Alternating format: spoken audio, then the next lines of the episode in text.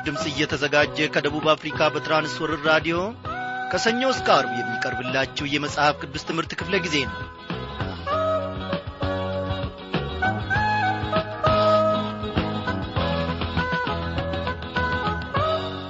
እንደምናመሻችሁ በጌታ የተወደዳችሁ ክቡራን አድማጮቼ የእግዚአብሔር ፈቃዱ ሆኖ ያለፉትን የረፍት ቀናት በሰላም ውስጥ ጠብቆን እንደ ገና ደግሞ ወደ ዘላለማዊ በረከቱ ወደ ዘላለማዊ ማዕዱ አንድ ላይ በዚህች በራዲዮ ሞገድ አማካኝነት ሰብስቦናል እንግዲህ የእኔና የእናንተ ግንኙነት በዚህ በአየር ሞገድ እነሆ አምስት ዓመታትን አስቆጥሮ አሁን ደግሞ በእርሱ ጸጋና መሪነት ስድስተኛውን ይዘናል ማለት ነው። እግዚአብሔርን ምን ይሳነዋል? መሶቡ ሁልጊዜ ሙሉ ነው። ኦ እግዚአብሔር እንዴት ድንቅ አምላክ ነው ወዳጆቼ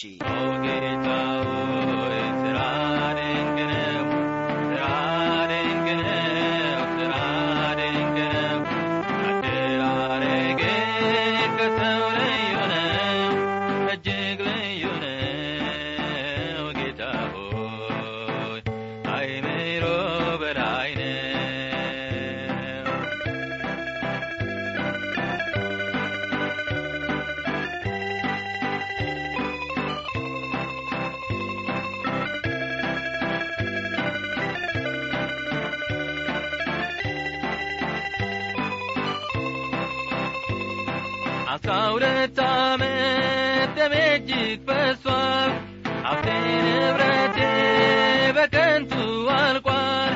ተስፋ የለም በቃ ያሉኝን ጌታ እንዳስቼ ፈውስ አገኘሁኝ።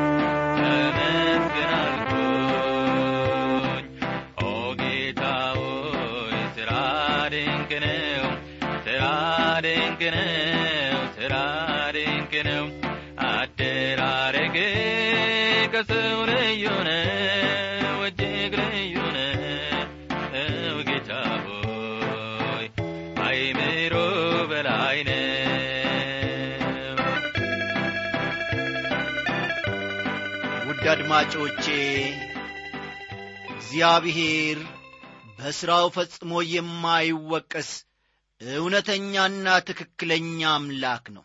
የቀኑን ክፍለ ጊዜ በጣም አስረዘምክ። ማታውን ወይም ሌሊቱን ደግሞ አሳጠርክ ወይንም ደግሞ ሌሊቱን አስረዝመ ቀኑን ደግሞ አሳጠርክ። ፀሐዩ በረታ ዝናቡ በዛ ብሎ የሚከሰው የሚከለክለው ማን ነው? እግዚአብሔር ለሕዝቡ ለፍጥረታቱ የሚረባውን ያውቃል። ሁሉን በወቅቱና በሰዓቱ ማደልን ያውቅበታል። እግዚአብሔር ከአእምሮአችን በላይ የሆነውን ነገር ድንቅን ነገር ደግሞ ማድረግን ያውቅበታል። የኔና የእናንተ የተበላሸን ሕይወት እንደገና ቀርጾ በልጁ በጌታ በኢየሱስ ክርስቶስ እንዲስተካከል እንዲጠራ እንዲቀደስ ያደረገው ኖ እግዚአብሔር ነው ወገኖቼ።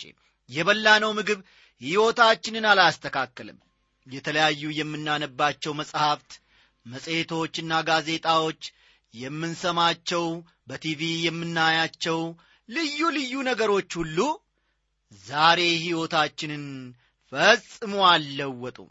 የእኔና የእናንተን ሕይወት አበጃጅቶና ቀርጾ ሊያቆም የቻለው የእግዚአብሔር ቃል ብቻ ነው። ኦ ጌታ ሆይ እንዴት ድንቅ ነ ኦ ጌታ ሆይ ስራ ድንቅ ስራ ድንቅ ነው፣ ስራ ድንቅ ነው። አደራረግህ ከሰው ልዩ ነው፣ እጅግ ልዩ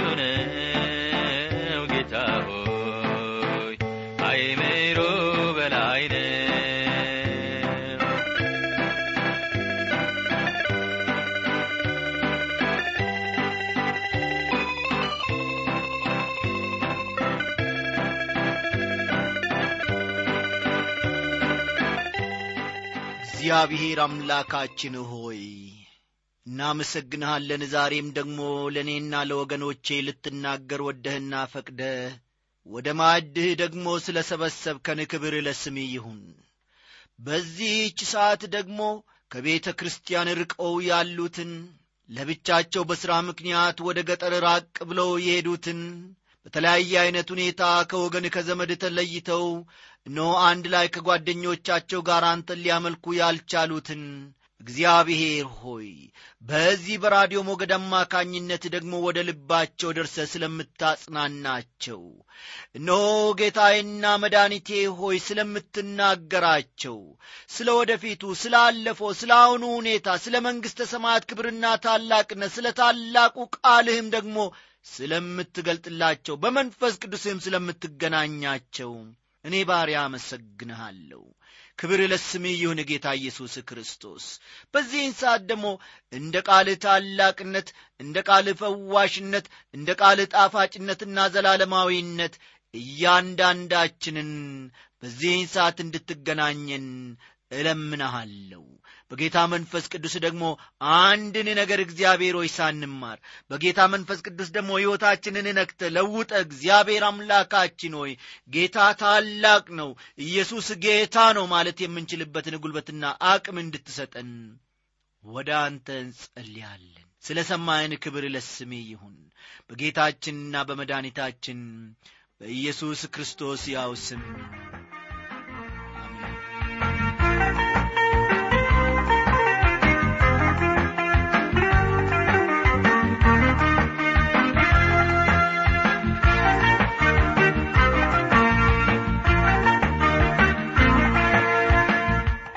አድማጮቼ መጽሐፍ ቅዱስ ለዘመናችን ጠቃሚ ነውን? በሚል ርዕስ ላይ ተመርኩዘን በተከታታይ ስንመለከት የነበረውን ትምህርታችንን ዛሬም እንቀጥላለን። ባለፉት ክፍለ ጊዜያት ሰባቱን ተከታታይ ክፍሎች ወይም ትምህርቶች ተመልክተናል ማለት ነው። ዛሬ ስንተኛው ይሆናል? አዎ ስምንተኛው ይሆናል ማለት ነው። ባለፈው ክፍለ ጊዜ መጨረሻ ላይ ስለ አብርሆት ስንመለከት ነበረ። ዛሬ ደግሞ ቅዱሳት መጻሕፍትን መተርጎም ማለት ምን ማለት እንደሆነ አንድ ላይ እንመለከታለንና እስቲ መጽሐፍ ቅዱሶቻችሁን ወይንም ደግሞ መጻፊያ ደብተሮቻችሁንና እርሳሶቻችሁን እስክታዘጋጁ በዚህቻችን ሙዚቃ አብረን እንቆያለን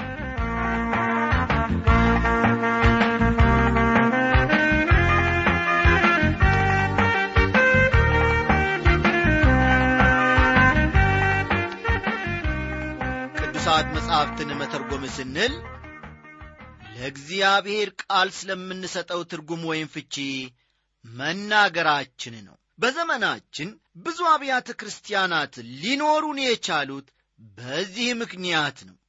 የተለያዩ መምህራን የራሳቸውን ትርጉም ይዘው ይቀርባሉ። ብዙውን ጊዜ ደግሞ ስህተት ስለሚኖር አለመግባባት ይፈጠራል። ቅዱሳት መጻሕፍትን ስንተረጉም ልንከተላቸው የሚገቡን አንዳንድ መመሪያዎች አሉ። ከእነርሱም ጥቂቶቹ የሚከተሉት ናቸው። አንደኛ ጠቅላላ የመጽሐፍ ቅዱስ ዓላማን ማገናዘብ መቻል አለብን። ልብ በሉ ጠቅላላ የመጽሐፍ ቅዱስ ዓላማን ማገናዘብ መቻል አለብን። ስለ ማንኛውም የቅዱሳት መጻሕፍት ድምዳሜ ላይ ከመድረስህ በፊት ወገኔ ሆይ ሙሉ መጽሐፍ ቅዱስ ግልጥ ሊሆንልህ ይገባል። ከተሰጠው ርዕሰ ጉዳይ ጋር የሚያያዙ ጥቅሶችን በሙሉ ማገናዘብም ይኖርብሃል። ሁለተኛ ቃሉ ወይም ክፍሉ የተጻፈው ለማን ወይም ለነማን ነው የሚለው ደግሞ ቀጥሎ ሊታሰብበት የሚገባ ጉዳይ ነው። ፈጠን ፈጠን እያላችሁ ነጥቦቹን ያዙ። ቃሉ ወይም ክፍሉ የተጻፈው ለማን ወይም ለነማን ነው? የሚለው ደግሞ ለማን ወይም ለነማን ነው የሚለው ደግሞ ቀጥሎ ሊታሰብበት የሚገባ ጉዳይ ነው ሊታሰብበት የሚገባ ጉዳይ ነው። ለምሳሌ ያክል እግዚአብሔር ኢያሱን ምን አለው? ተነሳና ይህን ዮርዳኖስን ተሻገር ብሎት ነበረ። ኢያሱ ምዕራፍ አንድ ቁጥር ሁለትን ተመልከቱ። በዚያ ስፍራ በነበርኩበት ጊዜ አሉ። በአንድ ወቅት ዶክተር መጊ ስለዚህ ጉዳይ ሲያስረዱን በዚህ በዮርዳኖስ ወንዝ ማለታቸው ነው።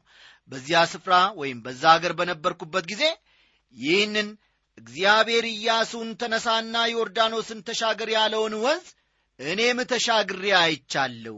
ይሁን እንጂ ይህን የቅዱስ መጽሐፍ ክፍል ለመፈጸም አልነበረም እኔ የተሻገርኩት ካሉ በኋላ እግዚአብሔር ይህን የተናገረው ለኢያሱ እንደነበር አውቃለሁ። እኔ ከዚህ የምማረው አሉ እኔ ከዚህ የምማረው ከፍተኛ ትምህርት እንዳለ አምናለሁ። የቅዱሳት መጻሕፍት ቃላት በሙሉ ለእኔ ናቸው እንጂ የእኔ አይደሉም አሉ።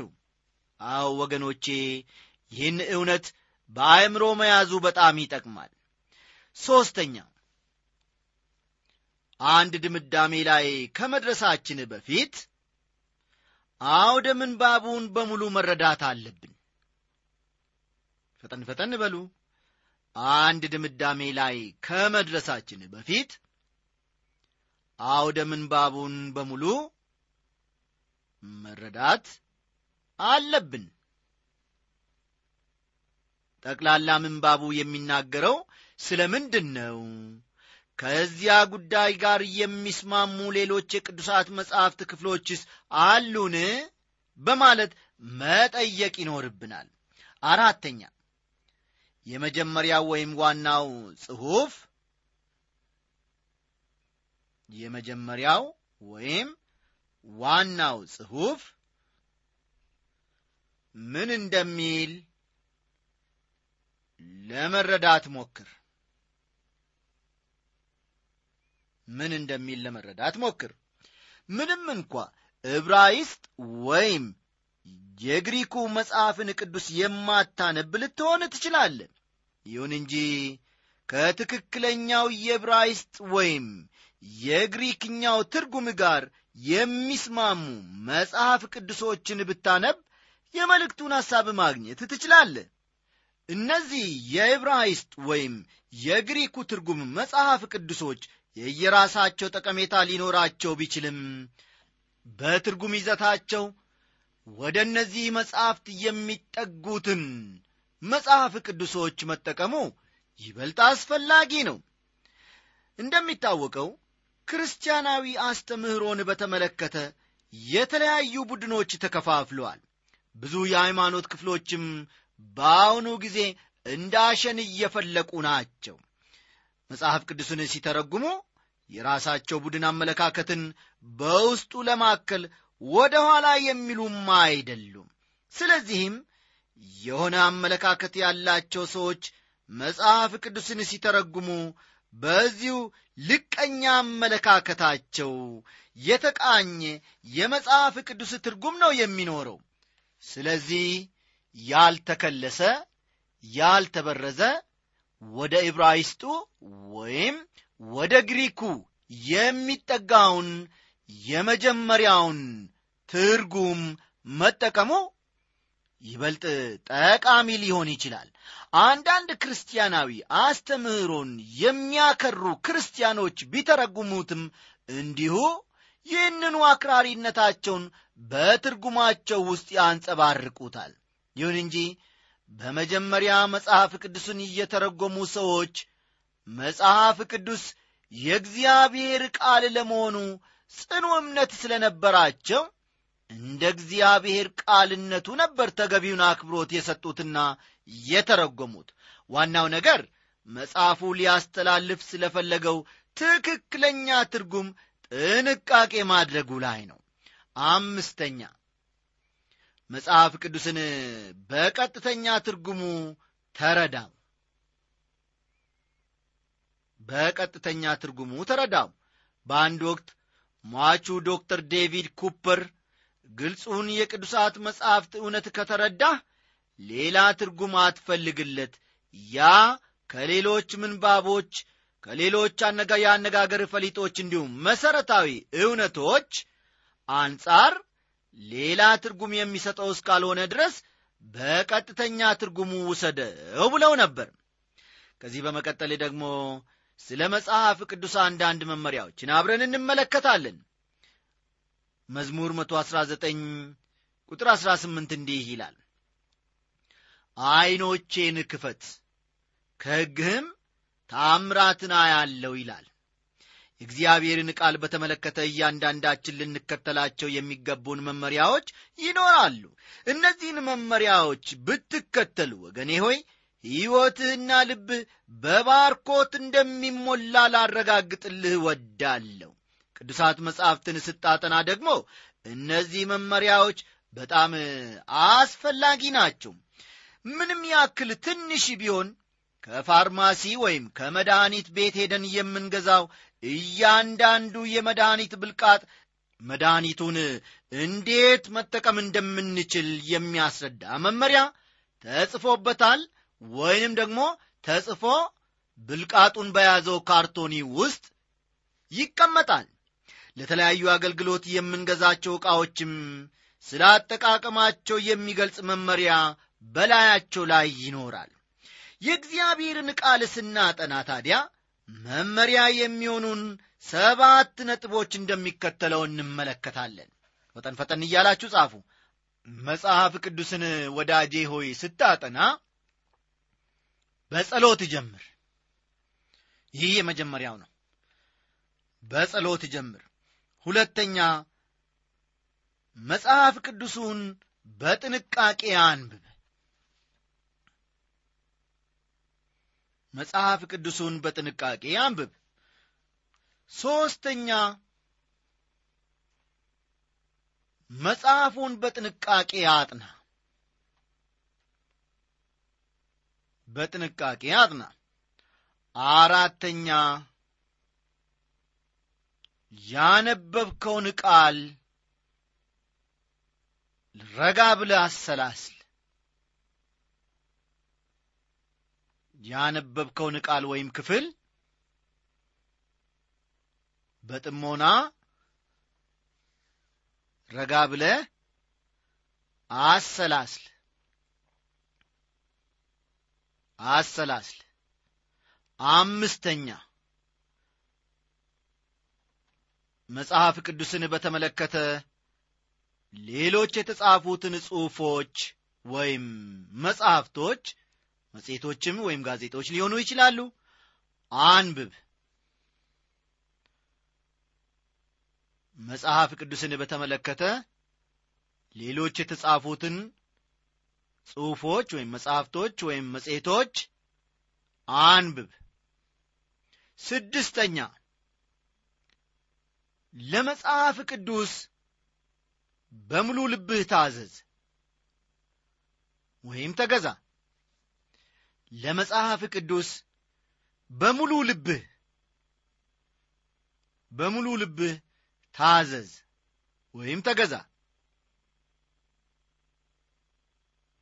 ከመጽሐፍ ቅዱስ ያገኘውን ቃል ወይም የተማርከውን ደግሞ ለሌሎች አካፍለው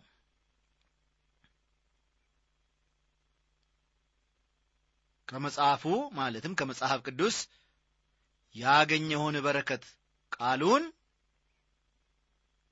ለሌሎች አካፍለው። እነዚህ አንድ ሰው መጽሐፍ ቅዱስን ሲያጠና ሊከተላቸው የሚገቡ ሰባት ነጥቦች ናቸው። ሌሎች ተጨማሪ ነጥቦችን ማከል ቢቻልም መሠረታዊና ዋነኞቹ እነዚህ ይመስሉኛል መጽሐፍ ቅዱስን አስመልክቶ አንድ ሰው እጥር ምጥን ባለ ሁኔታ እንዲህ በማለት ተናግሮ ነበር። መጽሐፍ ቅዱስን በአእምሮ እወቀው በጥንቃቄ በልብህ ውስጥ ያዘው በሕይወትህ ግለጠው በዚህ ዓለም ደግሞ ዝራው ብሎ ነበር። ቀጥለን የምንመለከታቸውን አንዳንድ ነገሮች ይህ አባባል በቀጥታም ይሁን በተዘዋዋሪ ሊገልጥልን ይችላል። አንደኛ መጽሐፍ ቅዱስን ስታነብ ወይም ስታጠና በጸሎት ጀምር። ባለፈው ጊዜ መጽሐፍ ቅዱስ ከሌሎች የተለየ መጽሐፍ መሆኑንና እንድንረዳው ከተፈለገም መንፈስ ቅዱስ አእምሮአችንን ሊያበራልን እንደሚገባ መመልከታችን ወይም መማራችን ይታወሳል።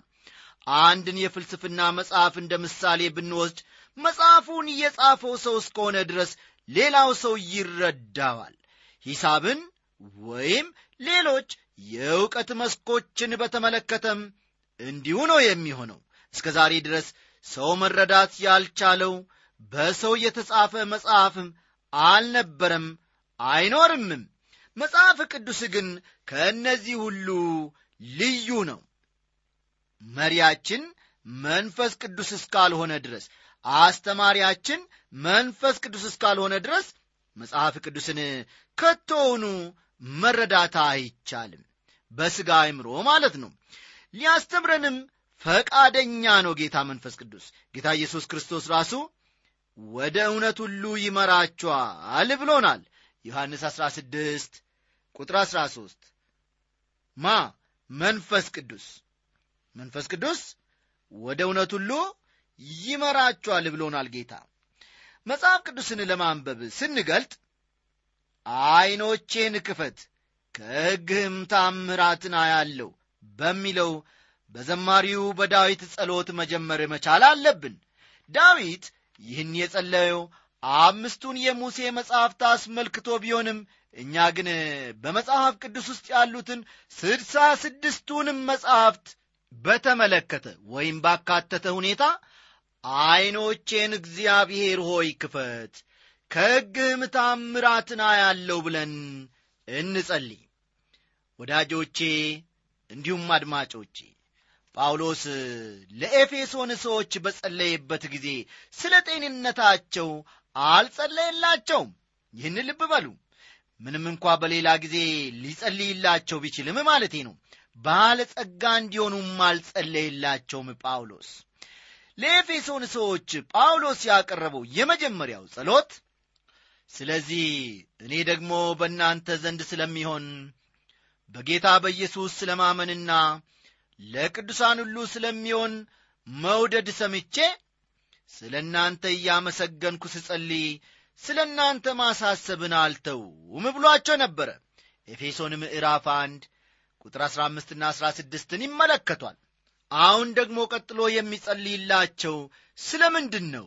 እስቲ እንመልከት የክብር አባት የጌታችን የኢየሱስ ክርስቶስ አምላክ እርሱን በማወቅ የጥበብንና የመገለጥን መንፈስ እንዲሰጣችሁ ለምናለሁ። ይህም የልባችሁ ዐይኖች ሲበሩ የመጥራቱ ተስፋ ምን እንደሚሆን በቅዱሳንም ዘንድ ያለው የርስት ክብር ባለጠግነት ምን እንደሚሆን ለምናምንም ከሁሉ የሚበልጥ የኃይሉ ታላቅነት ምን እንዲሆን ታውቁ ዘንድ ነው ይላል። ኤፌሶን አንድ ቁጥር አሥራ ሰባትና አሥራ ስምንትን ይመለከቷል። እንግዲህ ከዚህ መረዳት እንደሚቻለው ወገኖቼ ጳውሎስ እርሱን ለማወቅ የጥበብና የመገለጥ መንፈስ እንዲኖራቸው ማለትም የእግዚአብሔርን ቃል እንዲያውቁ ነበር የጸለየላቸው። የመረዳት ዐይኖቻቸው እንዲበሩ በክርስቶስ የተጠሩበት ተስፋ ምን እንደሆነ በሚገባ እንዲያውቁ ነበር የጸለየላቸው።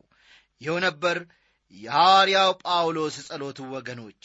በጸሎታቸው የሚያስቡኝ ሰዎች ካሉ በእውነት ላለው ወገኖቼ ከእናንተ ማለቴ ነው። በበኩሌ መንፈሳዊ ዐይኖቼ እንዲበሩ እንዲጸልዩልኝ ነው በዚህን ሰዓት የምጠይቃችሁ። አዎ በዚህን ሰዓት ራዲዮናችሁን ከፍታችሁ ይህንን መልእክት ስታደምጡ ሳለ እኔ የምጠይቃችሁ ስለ ሌላ ሳይሆን በጸሎታችሁ ሁሉ መንፈሳዊ ዐይኖቼ እንዲበሩ እንድትጸልዩልኝ ነው። ለእኔም ሆነ ለእናንተ በጣም የሚያስፈልገን እውነት ነገር ቢኖር የእግዚአብሔርን ፈቃድ ማወቅ እንደሆነ መቶ በመቶ አምናለሁ የእግዚአብሔር ፈቃድ የእግዚአብሔር ቃል ነው። መንፈስ ቅዱስ አስተማሪያችን ካልሆነ በቀር ወገኖቼ የእግዚአብሔርን ቃል ከቶውኑ መረዳት አንችልም።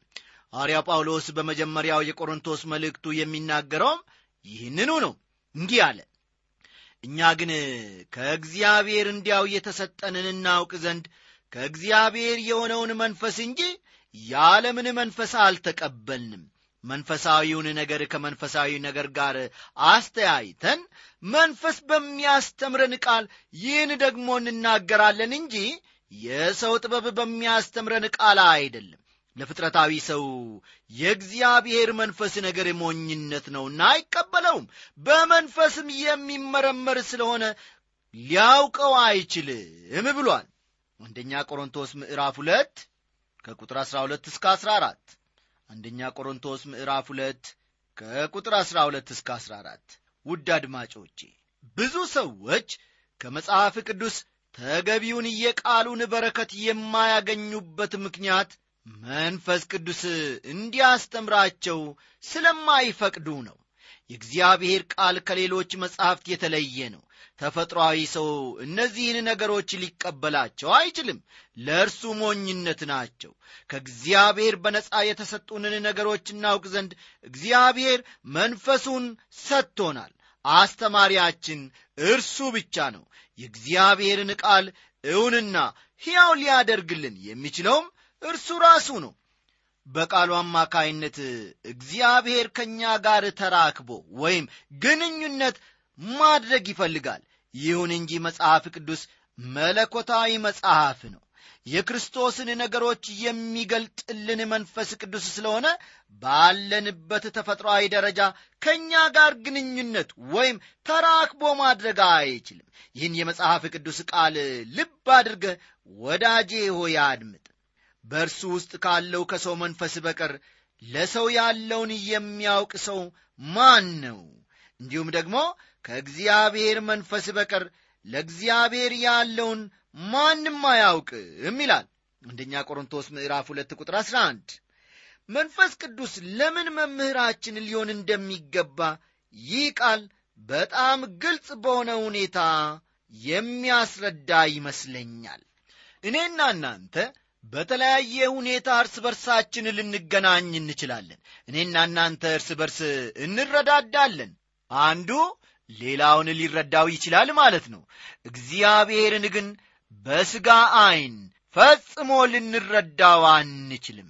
አንድ ወጣትና አንድ ሽማግሌ ሰው ሙሉ በሙሉ በአመለካከታቸው ላይስማሙ ይችሉ ይሆናል።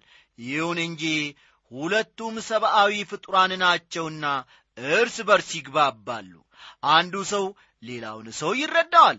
ራሱን ካልገለጠልኝ በቀር እግዚአብሔርን እኔ ፈጽሞ ልረዳው አልችልም ወገኖቼ።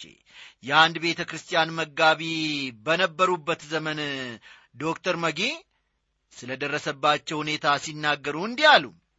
እኔ የአንድ ቤተ ክርስቲያን መጋቢ በነበርኩበት ዘመን አንድ ጠዋት ከመኝታዬ ስነሳ ሌሊቱን በረዶ ጥሎ ስለ ነበር መሬቱ በሙሉ በነጭነት ተሸፍኖ በጣም ደስ ይል ነበር።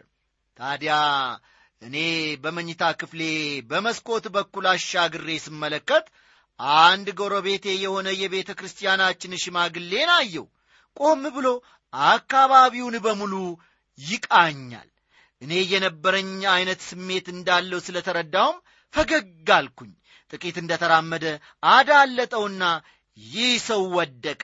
ከወደቀበት ተነስቶም ዙሪያውን ቃኘና ወይም አማተረና ማንም እንዳላየው ካረጋገጠ በኋላ እንደገና ተረጋግቶ ጉዞውን ፈጠን ፈጠን በማለት ጀመረ።